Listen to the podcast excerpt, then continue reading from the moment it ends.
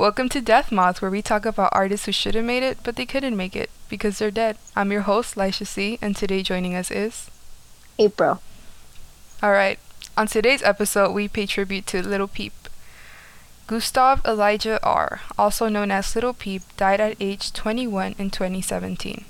He died of fake Xanax laced with fentanyl, and he overdosed on November 15, 2017. He was a member of the emo rap collective GothBoiClique. His popularity grew in 2015 because of his song Star Shopping, and it continued to grow after the release of his song Beamer Boy. His final words before his death were, When I die, you'll love me. Just two days before his death, he shared on his Instagram that he needed help because he relied on pills to be happy. So, I don't know if you know about this, April, but um, right now there's like a like a lawsuit going on. Do you like stay up with like what happened after his life? Well, not that much, but I do like follow him on social media, so I do see like his family posts like about him, but I'm not really into like his like personal life after death. Okay, well, there is an ongoing lawsuit right now that his mother, Lisa Womack, she sued her son's management team, FAE, otherwise known as First Access Entertainment, for a wrongful death, negligence, and breach of contract, and they denied it in 2019. She claimed that his management team was responsible or complicit in his death because they pushed him to perform when he was in no shape to do so because of his drug use. However, the judge in charge of the case saw there was a causal connection when it came to negligence shown by FAE, and she believes they could have done more to create a safer work environment for Lil Peep. Did you know about that? Like, like about his drug use and stuff? Yeah, I did.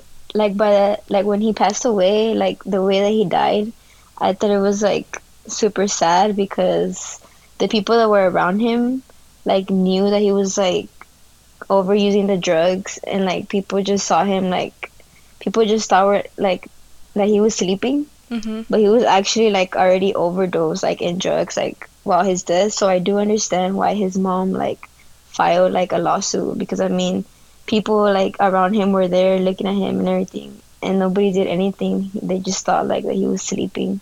And not just that i mean even there was obvious signs before like he overdosed that he was very heavily dependent on drugs.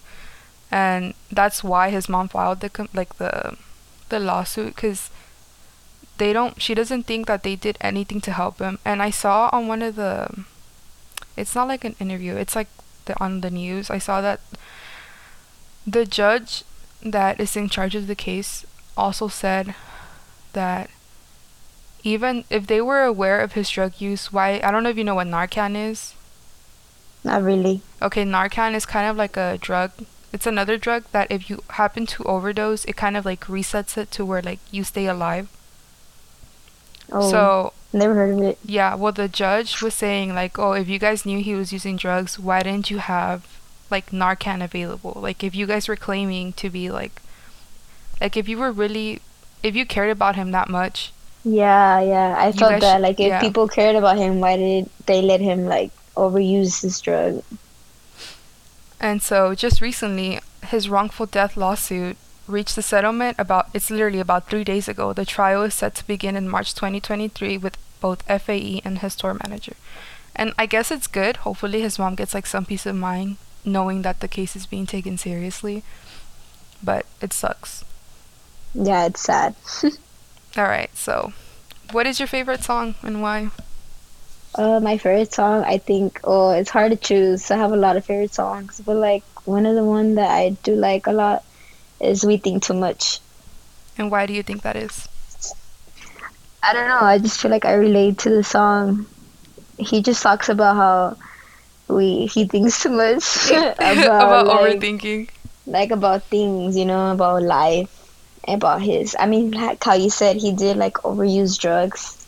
So I feel like he was a very depressed person. Mhm. So like his songs weren't like upbeat or like ha- like saying like positive things. They were mostly like saying like depressed things, you know. So Yeah. like like his, that song is one of my favorites because like I kind of relate to it. You know, sometimes like we think too much about everything that's going ar- around us. So I feel like that's why I relate to that song. Mm. And I guess this goes with like what you just how does his music make you feel? And I get it. You got me like sometimes we go through things that we don't want to go through. And you're kind of just like there, you know. Yeah. So, would you have liked to see him live? yeah, I would love to see him live, like at a like at a live concert. Is that what you mean? Mhm. Yeah, because I mean, I feel like I know all his songs, so I would have loved to see him live.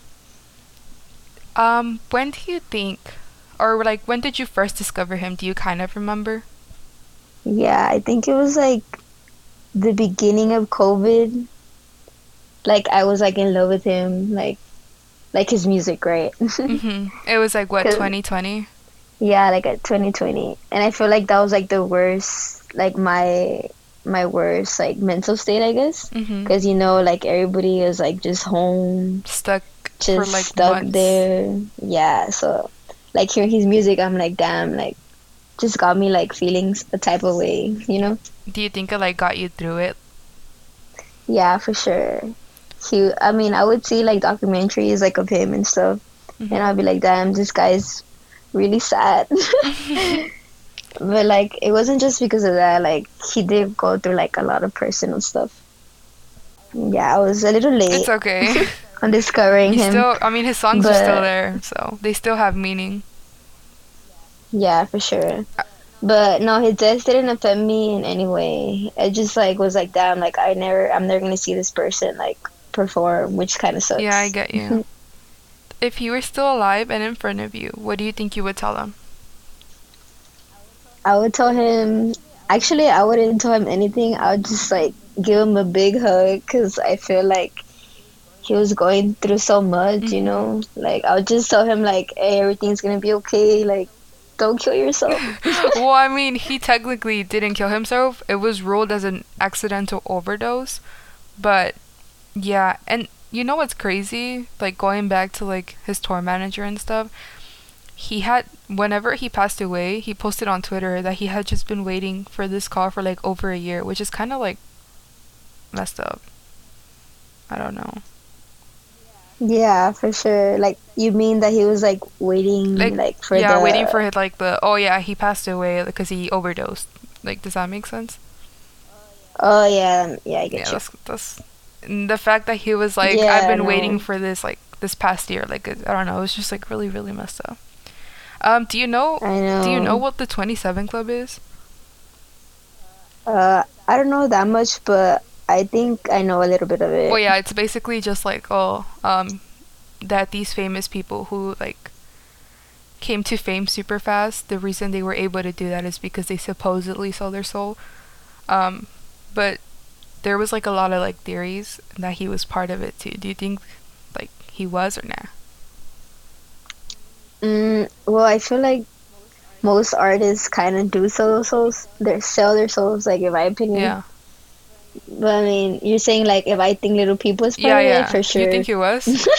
I mean, yeah. I mean, his music was, was kind of deep, you know, like well, I mean, I was talking. not just like, like what do you mean? No, no, Like, no. I'm just asking. Like, it's just a general question. I'm just asking because, like, we were talking about this. I was talking about this with somebody else, and I was like, well, it's kind of dumb, like, how like they supposedly say.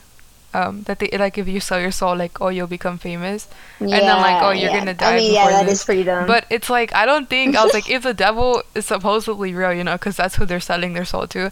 Um, I don't think he'd be just like, yeah, I'll I'll make you an artist, like I'll make you famous, but like, you know, and then just like you have to, yeah, like I don't know. I feel like like, they have to do something. yeah, I feel know? like there would be more behind it rather than just like yeah, they're part of yeah, they just sold their soul and they became famous. Like I feel like they would ask for more other than just fame. Does that make sense? Yeah, for sure. I get it Yeah. now.